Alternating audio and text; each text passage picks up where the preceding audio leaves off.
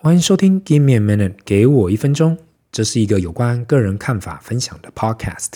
我是西恩，大家早安。天气越来越凉了，希望大家要小心哦。不知道是不是台湾也越来越西洋化？我记得十来年前大家还没那么重视万圣节 Halloween，现在好像越来越庞大了。不管是哪个社区哪个里，大家多多少少都有在办活动。还是因为选举快到了，这是一个很好号召大小朋友的活动。所以看起来，不管是餐厅或是路上，有很多万圣节的宣传。不仅仅是这样，我都看到很多有关万圣节的文章都出来了。或许是现在台湾有节就过，还是大家觉得多多少少可以赚一笔，或是我获得曝光。所以不管三七二十一，先弄再说。我有时候想到，台湾的小朋友现在也很了解万圣节。由来可能不是很确定，但是至少知道是可以拿糖果的，大家都可以很开心的拿到糖果，所以与其说是万圣节，应该是小朋友都很开心可以拿糖果的节。我在这里也不会讲太多有关万圣节的由来，如果你对这有兴趣，麻烦自己上网 Google 一下就好。只是因为观察到这个现象，所以特别拿出来提一下。每次我都在想，台湾现在几乎东西方的节日都要过，西方情人节、东方情人节、过年、中秋、端午、万圣、圣诞。想得到的商人，大家都很会来凑一脚。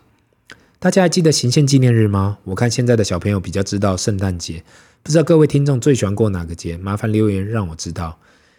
嗯，我现在想起来，我小时候最爱过的就是农历年了。农历过年可以放很长的假，也可以去放烟火、拿压岁钱，另外大吃大喝。嗯，看起来农历新年的气氛现在少了很多，可能大家生活也过得比较好，真的要大吃大喝也不用等到过年。到现在长大了，我也不知道我爱过什么节了。中年人真的压力太大了，没办法好好享受一切，感觉人生的画面就一幅一幅的从我身边经过，可能要等到有一天慢下来的时候，我才可以好好享受人生的风景呢。今天呃的主题，先来说书，我们来谈谈《长胜心态》这本书，《The Long Win: The Search for a Better Way to Win》。今天会想要来分享这一本书，谈谈只是想到上个周末去小朋友的学校亲师会谈时。想到了，嗯，跟老师谈了，就想到一些事情。如果每个小孩都是为了跟其他同学比较成绩、比较运动、比较一切而活，那人生未免也太痛苦了吧？我希望他们自己找到他们自己所想要做的事，并且知道自己有所进步，对自己所做的事情有所热情。至少长远来讲，我想要他们找到人生的目标，那才是我们讲的长长远的胜利。今天这一本书呢，《常胜心态》的作者 Kate Bishop。他曾经是代表英国参加奥运跟世锦赛划船的选手。他提到，他在这本书提到了，每个人都想要赢，但是真的赢的时候，赢了之后，我们到底得到了什么？作者为了解释这个常胜思维，提到了三个 C 的心态，我觉得是值得拿出来跟大家分享的。第一个 C 为 Clarity，想清楚胜利的目标跟意义。很多时候，呃，这个世界上啊，我们只想要击倒我们的竞争者。或是将短期的目标列为首选，只要我们能够赢，不切一切、不计一切代价的赢，那中间的不管发生什么事情都不重要。但是这个作者他提到，就是我们更应该去去学习、去了解、去挑战，在赢的过程中，我们得到的经验、人品跟诚信。如果能够往长线去看，那就是自己做的事情如何发生，对周遭、对我们的自己发生的影响力。不管你是做什么，很多时候我们只是想要。赢做得比别人好，但是更重要的是做这件事情有什么影响？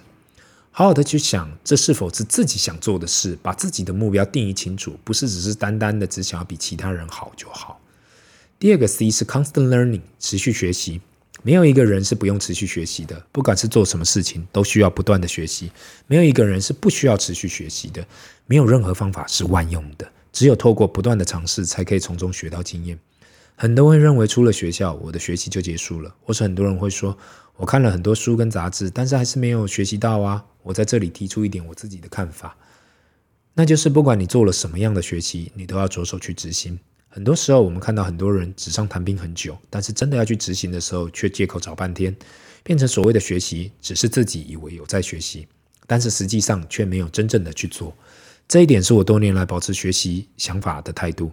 如果不自己手动去做、去执行，那永远不知道自己到底有没有学到东西。第三个 C 是 Connection，建立与人的连接。其实更正确的说法是如于如何有那种人与人之间的合作，并创造双赢或是多赢的情况。很多时候我们都在想啊，所谓的赢，就是打赢所有周遭的人。但是所要创造所谓的长胜，更应该是让周遭的人都能够赢。如何跟周遭的同事、朋友、客户或者其他周遭人打造一个共同努力的方向，这才是所谓的长胜的思维。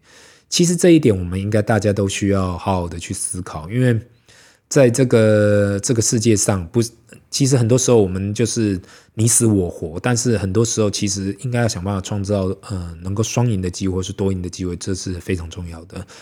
那这本《长胜心态》对我感触实在是很深，导致我今天会想要拿出来分享给大家。因为不知道是不是过去的我，也许是家庭的环境，或是成长的环境，太多的输赢了，不管是考试或是其他的活动。但随着人生一直过去，慢慢的才会发现，其实所谓的输赢只是一时的，真的要追求的是什么才是你想要的，会让你快乐的事情。就跟我现在小朋友在学校一样啊，小朋友以为我希望他们啊，只要考得好，考得很前面，我们做父母的就会很开心。但是我一直跟他们讲。我希望的是，他们对学习一直保持热忱，对人生的生命有热忱。就跟我去学校亲师会谈的时候，老师跟我提到啊，小朋友现在考第几名，或者怎么样做的怎么样，我只能说啊，有进步很好。但是我更可以，我更希望的是，他们自己可以跟自己竞争，对人生、对学习不要失去兴趣。我曾经跟很多人聊过。他们求学阶段满脑子想的就是怎样考好，家长也灌输了，只要好的学校、好的学历就可以出人头地啊，blah blah blah blah blah，反正就是只要考好就好。可是人呢，到了最后呢，我们都会慢慢的开始想，自己到底要的是什么？到底能够找到自己的热情吗？自己所想做的事情，比一切都更来得重要。因此，当我想到所谓的 long win，我就在想，如何找到长远可以为自己找到成就感的事情，那才是我觉得所谓的长胜。今天跟大家的分享就到来到这里，希望大家有机会可以去找这本书来读，或许会给你一点不一样的看法。嗯、那就让我们进入今天 Q&A 的时间。第一个问题，先你好，我从二零二零就开始定期定额存大盘 ETF，听到你的节目大力推广，让我安心了不少。我的问题是，如果现在全球大盘都在跌，到底我应该要继续扣下去呢，还是应该先停下来，等到底部后再来继续扣？谢谢这位听众，我相信很多人，嗯、呃，都。